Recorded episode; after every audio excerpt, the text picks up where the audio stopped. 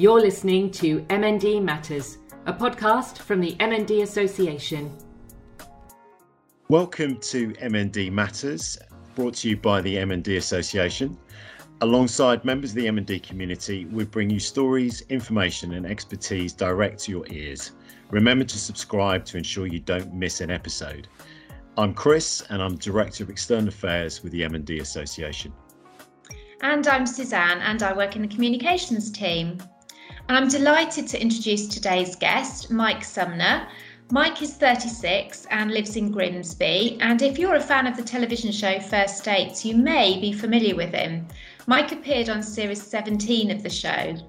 A few months after Mike filmed his First Dates appearance, he was diagnosed with MND. So he's here to share more about his quest for love before and after his MND diagnosis. Welcome along today, Mike. Thank you. Pleased to be here.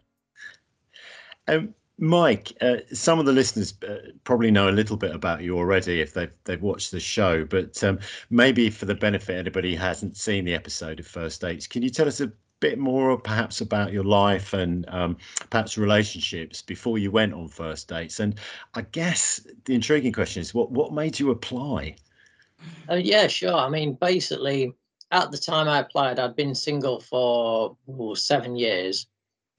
Um, and I'd had some relationships in the past, sort of, you know, only sort of three. And, uh, you know, by my age, that's not like a high number these days.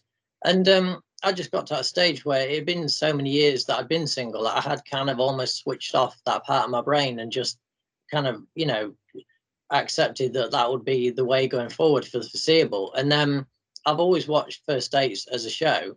And I noticed in the credits one uh, episode, they started recruiting for people to go on it, and that would have been towards the end of 2019. So, you know, I just got my laptop out and just found a few photos to put in my uh, application and, you know, filled in some amusing anecdotes and thought, well, you know, I've had a go and pressed submit and thought nothing else of it. And, you know, I genuinely didn't think for one minute I would actually get on the show. Yeah. I mean, and how did they let you know? I presume they just uh, emailed you or did someone give you a call or? Well, it, it was weird because um, one of the things about me is I'm also diagnosed with Asperger's syndrome. So dates and events and things actually stick in my mind quite vividly, which can be annoying to some people, but I find it helpful. um, so it was about three days after my birthday in January 2020. Uh, I just got a phone call out of the blue. I remember the, the plumber had just been to service the boiler, but you know, it's irrelevant. But uh, I answered the phone, and uh, somebody obviously sort of said straight away, "Oh, my name's so and so from First Dates," and immediately you're scrabbling around thinking, "I can't understand the significance of that." And then I realised I'd obviously sent an application about two months earlier, and realised that You know, they couldn't possibly know as much as they knew if it wasn't genuine. So yeah, I just talked to them for about an hour in the end. Um, they sort of went through all manner of questions about likes and dislikes, and to build a picture up of me and. Uh, you know, they said if they're interested in me, they'd arrange a, a screen test via Zoom, which they did. And it just at every stage it could have fizzled out if they hadn't have wanted me on the show. But at every stage I seemed to either be making somebody laugh, I suppose, or or being entertaining somehow. And yeah, I mean, it was only early February when I was down in London filming the first part of the show. So only a month after I got the initial phone call. So it's quite a, a fast turnaround, really. Yeah, amazing. What were your expectations, Mike? Did you expect to? Did you genuinely expect to find love on the show, or was it a bit of a oh, it's something to do? Um, no, it was the latter. I didn't expect to find love on the show at all because I mean I'm I'm nothing if not a realist, and I realised that having watched the show from the start, the percentage of people who you know go on to have successful relationships versus the ones that either don't get on or just become friends or whatever, you know. So I expected that, and this is what I said to the researcher, that they asked me what my motive was for going on. And I said, purely because, you know, you only live once, and I'd like to just have the experience of uh, seeing a TV show from kind of like behind the curtain, if you like. And so that was always my motivation to do it. And uh, anything else would have just been sort of additional, really. I'm really intrigued actually because uh, I mean first dates can be a difficult enough experience. I, I know that from my own experience, you know. And um, but how how did you find that? You know, I mean, you've got a camera on you as well. Do you notice the camera around you and while you're having the conversation, or how does that work for you?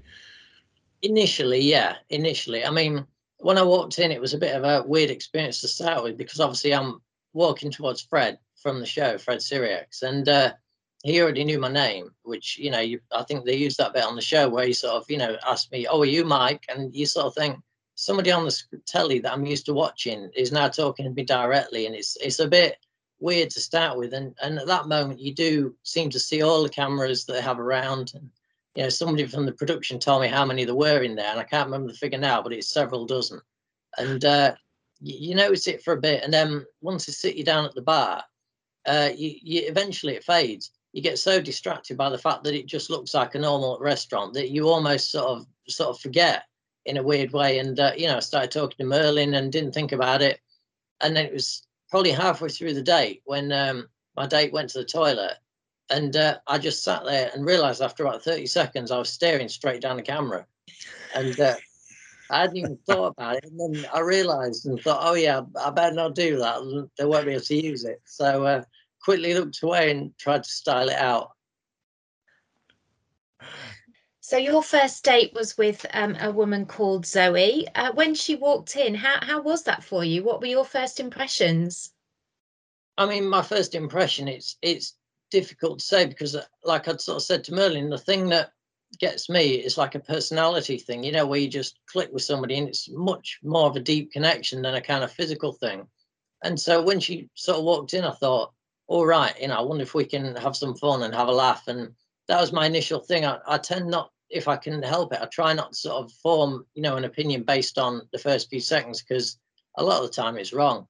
I mean, I, I did um, a supercar driving experience the other week, and I'm, I'm sure if anybody's seen me walk towards the cars with a walking stick, their initial impression would have been this man shouldn't be allowed anywhere near a car. But then, you know, it turns out I was one of the quickest ones driving around there. So, you know, I, I, try and think about that sort of thing and, and not allow, you know, initial sort of preconceptions to sort of, you know, pollute the thinking. But but now I just thought as long as we can have a laugh and have a good time and, you know, share some stories, then uh, then it'll be good. And she was very, um, she did that very uh, uh, brilliant piece of television where she downed a pint in one, didn't she, on your day? How that was brilliant. That was such a great moment. And your reaction was superb. Was that just an off the cuff thing that happened? Absolutely. Yeah. I mean, the whole thing is really, it's, um, they obviously they film it over about two hours and then obviously decide to edit down what they want for the content but it is it all completely you know impromptu because none of us are actors and i think if anybody gave me a script that would become absolutely apparent but uh, the thing they didn't show though is she did sort of introduce it a little bit uh, you know, they sort of they made it out to look like she just kind of sat down and, and downed it immediately. But in actual fact, what happened was she said to me, Would you like to see a party trick? And I thought she was going to get like a handkerchief and fold it to look like a chicken or something like that. But uh, so I said, Yes, please. And I didn't realize that the next thing then I'm looking at the bottom of her glass getting emptier and emptier and thinking, wow, when she gets to the bottom of that, I've got to say something really profound or it's going to fall flat. So I was sort of watching the thing go down like a sun timer and, and trying to think, what can I say when she puts this down on the table? And that's why you got the reaction you got because, you know, I, I couldn't think of anything else that would convey how kind of unexpected and impressive that was. I have to say, your comic timing was excellent. Eh?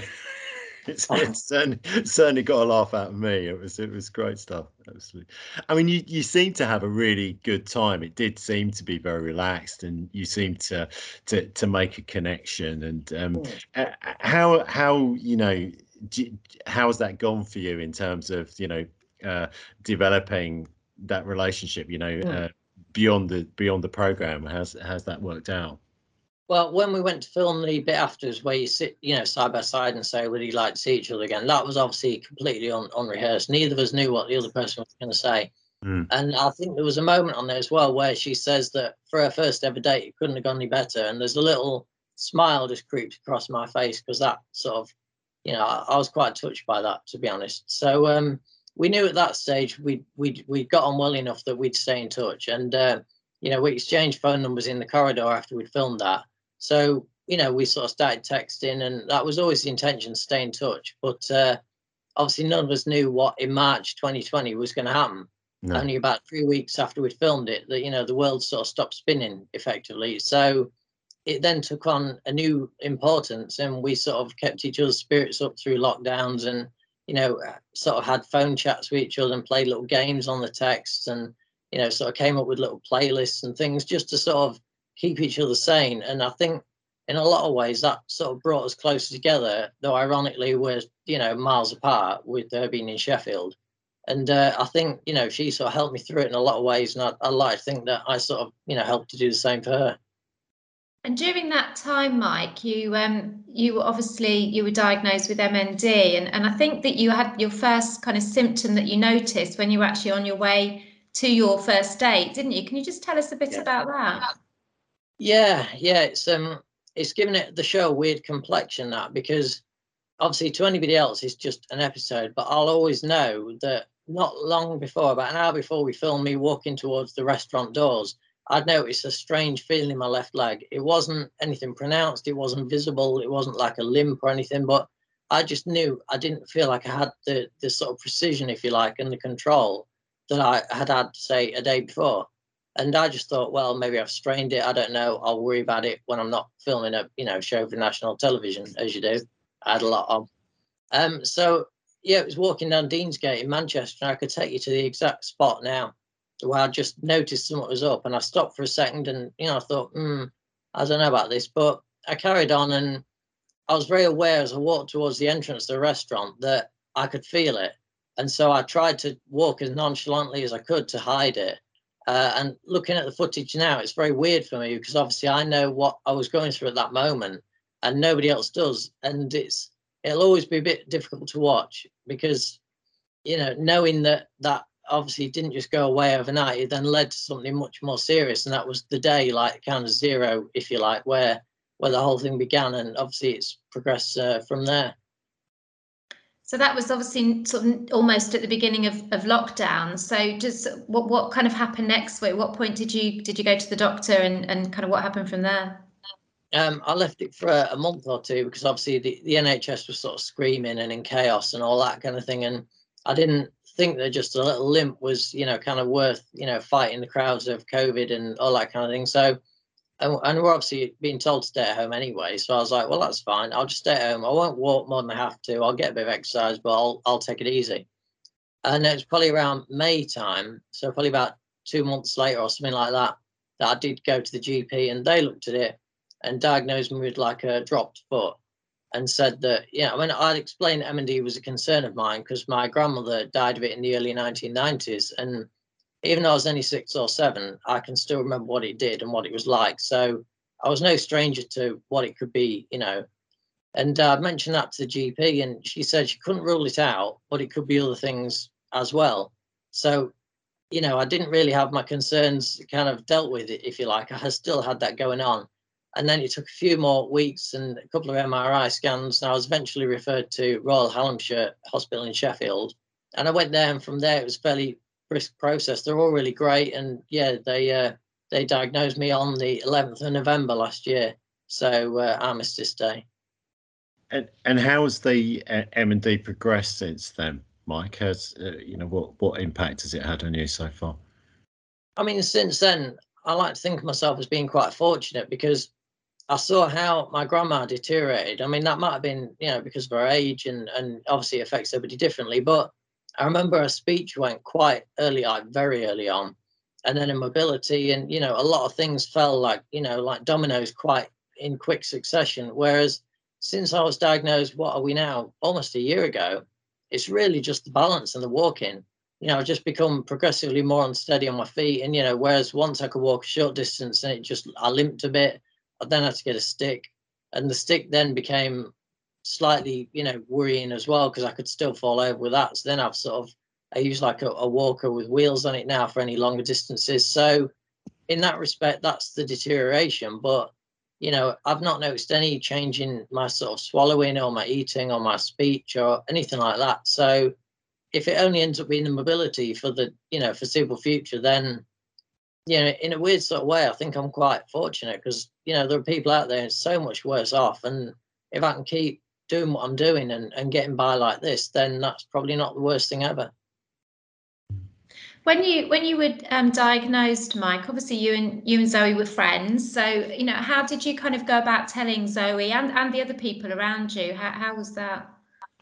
Um, well, I mean, stupidly, I mean, it sounds naive now, but I went to the hospital on the day not thinking I was going to get a diagnosis. I thought they were going to because I'd had some tests done a few days before, and I thought I was just going to get the results and it'd be like an ongoing diagnostic process. But um, I went on my own all the way to Sheffield in a taxi, which in hindsight was foolish. I, I should, yeah, I didn't think of it.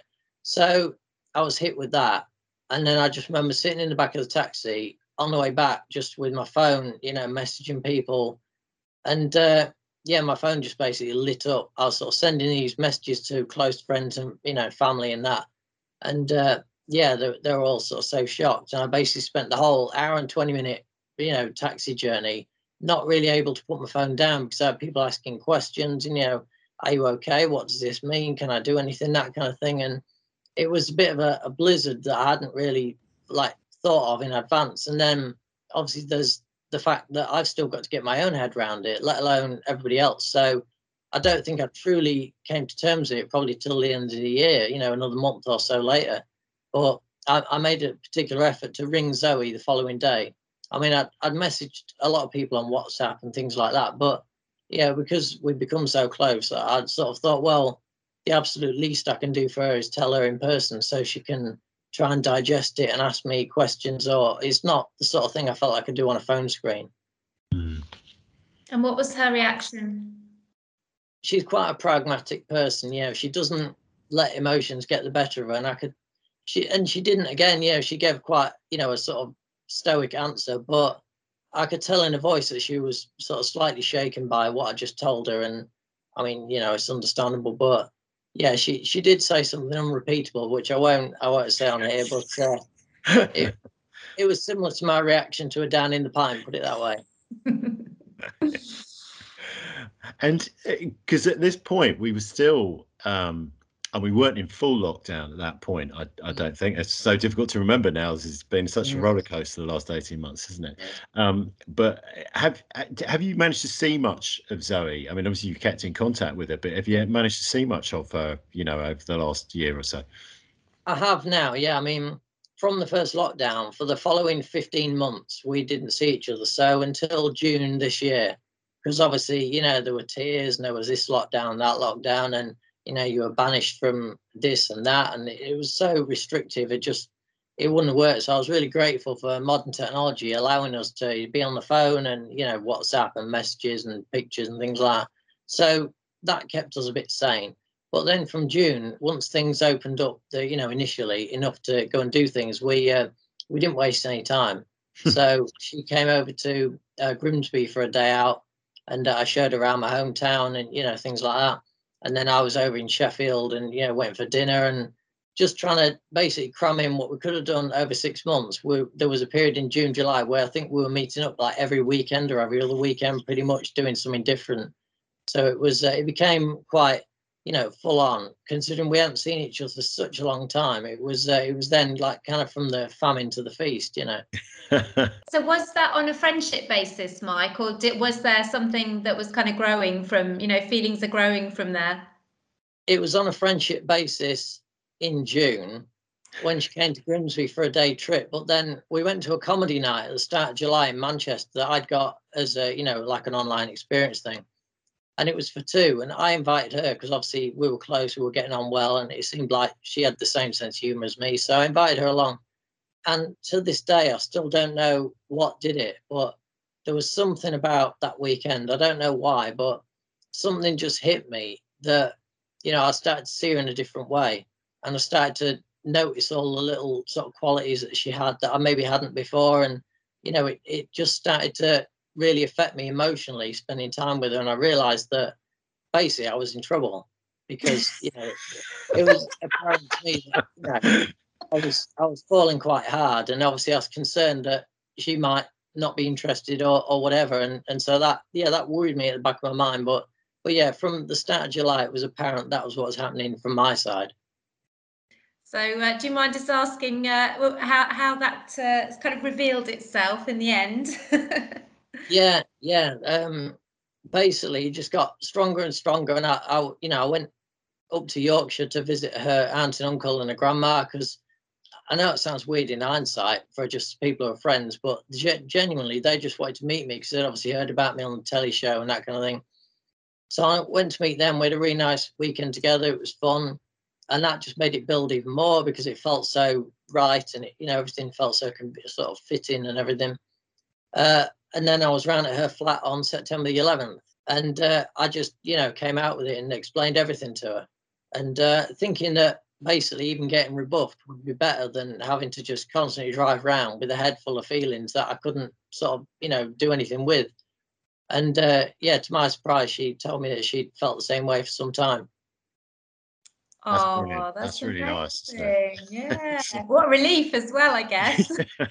yeah, yeah. No, I, I, did say that too. It was an enormous relief, but I was genuinely thinking I was just going to, you know, put my feelings out there and be shot down, and I have been in the past. So you know, I sort of expected it. I thought it's how it would go, but I was just absolutely staggered when she sort of said to me, "Well, you know, I've been thinking that we should probably have a relationship as well because all the things I was saying to her, she said it kind of felt the same to her.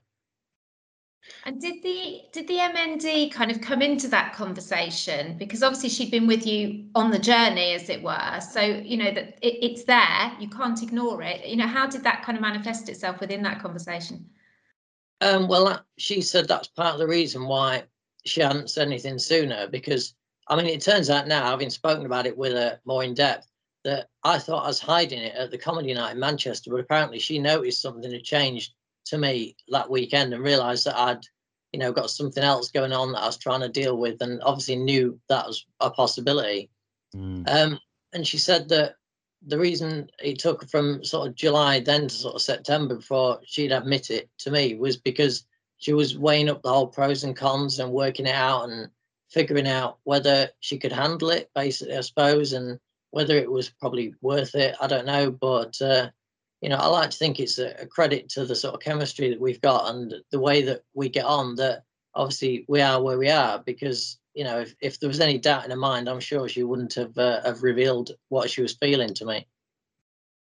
And are you still in different parts of the country now? Are you sort of meeting up as often as you can, and and yeah. is that yeah, yeah, yeah. No, we are at the moment. I'm still here just outside Grimsby and she's still in Sheffield. However, I mean, I'm I'm going across tomorrow and I'm going across for about a week. So I, I sort of stay, you know, at her flat uh, for you know several days at a time now. It's uh, it became like a one day thing, and then it became like two days and three days, and you know, it's uh, ultimately it just kind of keeps stretching because you keep thinking, well, I d- I don't want to go home yet. So you know, um, so there's that. I'm going across to tomorrow but we have started looking at uh, flats and you know property in Sheffield so that we can move in together, and that's that's become a bit of a trial because it's it's harder than you might imagine. But uh, yeah, no, we're, we're doing what we can because we both realise that we just, as cliched as it is, we want to spend as much time together as possible. So being in Waltham outside Grimsby doesn't seem like the solution. and I can't ask her to move because she's got uh, brothers and sisters and you know a job in Sheffield. So the obvious thing is that I up sticks and, and move to Sheffield, which I'm more than happy to do for her. Yeah, it's brilliant. Yeah, fantastic. I was going to um, ask you because I, I, talking about the impact of MND. Now I know that you were you were I think you've done an advanced driving test and you were uh, going through the process of becoming a driving instructor. And yeah. and I, am guessing that's changed now. Um, yeah. And I just wondered how, you know, uh, obviously that is an ambition and how that that's impacted on you. Yeah, no, I, I put that on ice once I was diagnosed because I realised that as much as I'm still able to drive perfectly fine at the moment, and you know, I hope that continues for the foreseeable, I couldn't like rationalize it in my mind that I could uh, teach other people to drive when you know, in my own self, I knew that I would be sort of, you know, heading downhill at some point. So, and not only that, there's the realization that, you know, time is taking on a new significance and it's more precious to me now. So, do I want to sit in a car for two hours teaching 17 year old to reverse back? Not really. So, I'd, I'd much rather be in, you know, a nice restaurant with Zoe having a nice time. So, I mean, just the weekend just gone, we we're away in Lincoln and we had you know we had a great time it was fabulous and i'd much rather be doing weekends away and trips like that a few weeks before that we're in the cotswolds as i like to say i'm basically cramming about 10 years into about two mm. is how it feels but I've just had to kind of reassess my goals now. I, I don't really have any work related goals now because of the situation. It it wouldn't be safe for me to work anywhere because I could I can fall over at any moment. You know, mm-hmm. for I don't even have to trip over. I can just my balance can just switch off and I can go. And uh, so I've really just made it about doing things like this and you know trying to just where I get the opportunity, trying to do any good that I can. You know, I'm involved in several sort of clinical trials with the hospital. I'm doing a, a drug trial, and you know, anything that I can do where I can maybe make something positive out of it, mm. then that's the sort of you know the angle I've sort of taken of it now. Mm.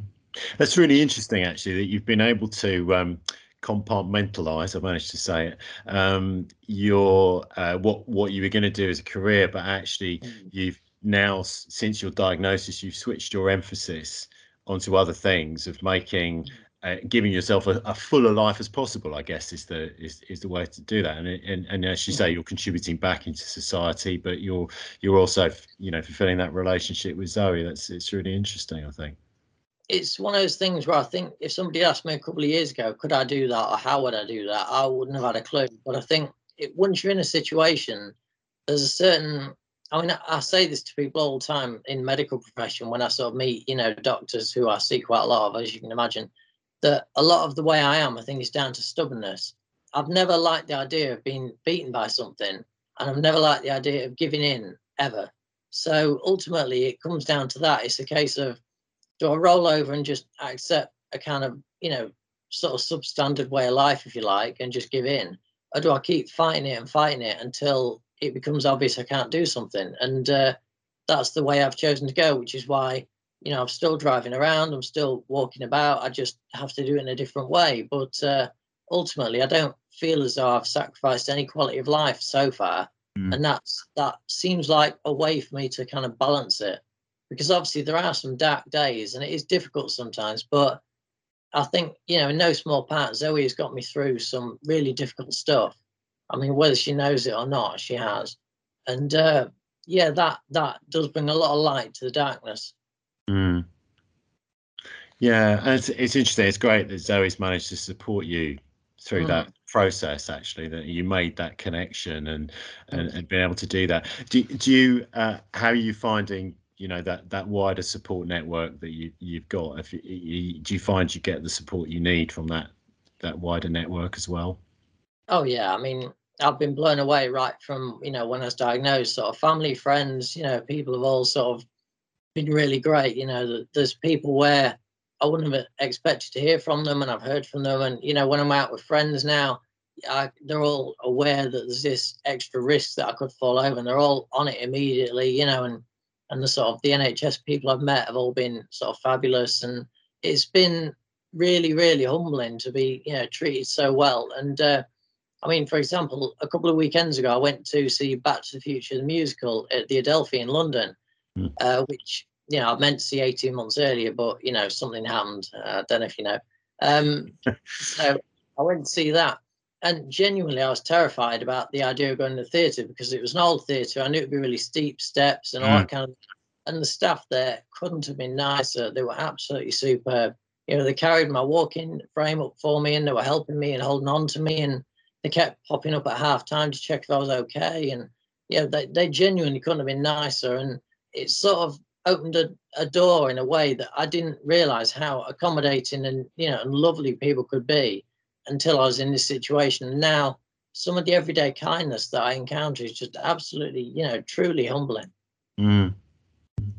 Do you get people uh, looking at you and saying, "Were you the guy on first dates?" Have you been recognised from that? Yeah, it's it's only happened a couple of times, and weirdly, it was on the same like trip. Basically, a weekend or so ago, Zoe was uh, staying here, and uh, we went to Brigg Garden Centre, and we're just walking around, and there was a guy just moved out of my way so I could get my walking frame past. And he sort of moved, but then kept staring at me. And he sort of looked at me and said, I've seen you on telly the other day, haven't I? And obviously I knew what it was about and sort of he stopped and yeah, spoke to him. And he, he was really lovely, very polite, very interested. And uh, it was only a second or so, I think, after he started talking to me, he realized Zoe was behind me. So he, he kind of got, you know, both of us at the same time. And uh, so I talked to him and then went, you know, went our separate ways and it would only just come around the corner about another 10 yards and this other guy got his phone out of his pocket and started looking at me and smiling, and then said pretty much the same thing.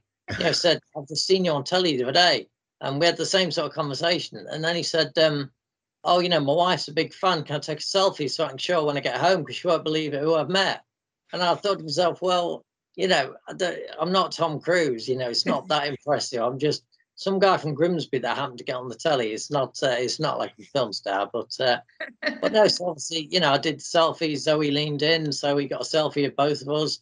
So hopefully that uh, you know amused his wife. But uh, that was it. That's the only two occasions it's happened. I've been in and out of McDonald's. I've been to like you know the Wetherspoons occasionally, and literally nobody cares.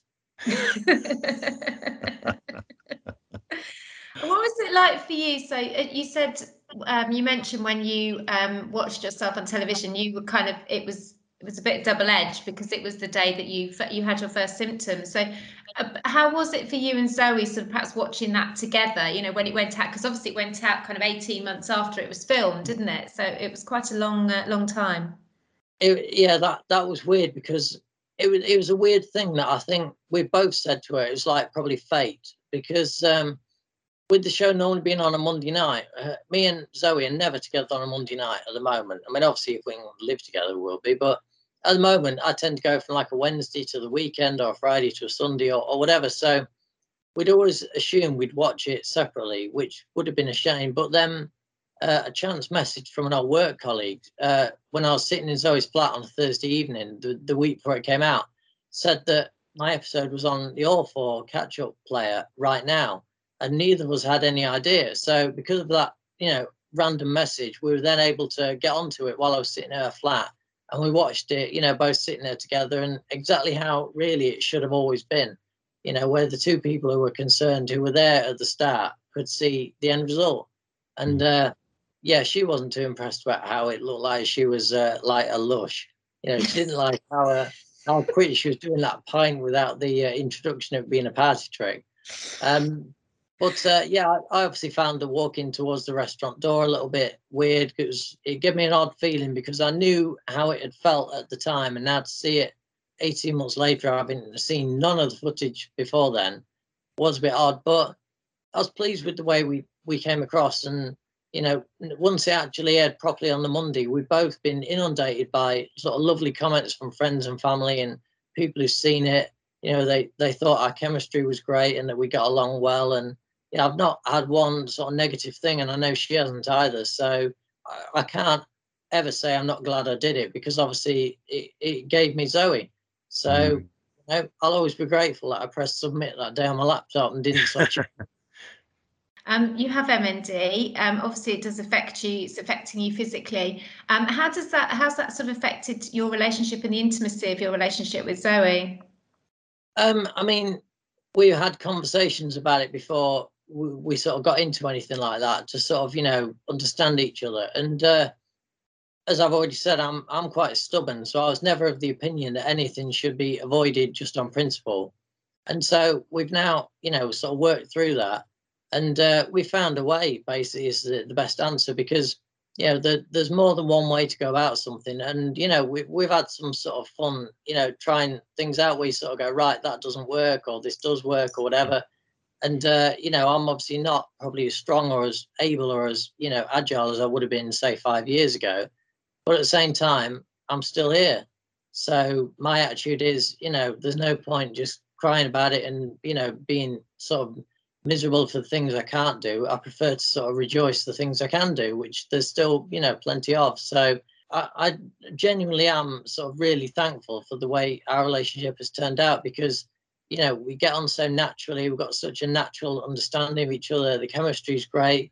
You know, we, we have all these sort of smutty jokes uh, with each other that are sort of brilliant. Yeah, I'll tell you something I said to her on on the day when I sort of explained my feelings to her on the 11th September, is that I said to her, really, I've never met anybody who's more perfect for me than her. And that that is still the case now. That's absolutely lovely, Mike, and what a perfect way to end, I think. Thank you so much for your time. It's been an absolute delight to speak to you, and uh, many congratulations from all of us to you and to Zoe. And long may you continue to have lots of fun and enjoy each other's company. And uh, thank you so much for coming. Yeah, No, thank well- you, Mike, and thank you for talking to us. And, th- and and yeah, b- really best wishes for the future for you and Zoe. It sounds like you've got a really fantastic relationship there. And um, Thank you. it- Thank you. it's so nice having watched the program to have known that that relationship's blossomed makes it even better, actually. so Yeah, thank you so yeah. much for that. Nobody was more surprised by it than us, I can assure you. You've been listening to MND Matters, a podcast from the MND Association. Find more information at mndassociation.org. If you've been affected by any of the issues raised in this episode, contact our helpline MND Connect on 0808 802 6262 or email mndconnect at mndassociation.org.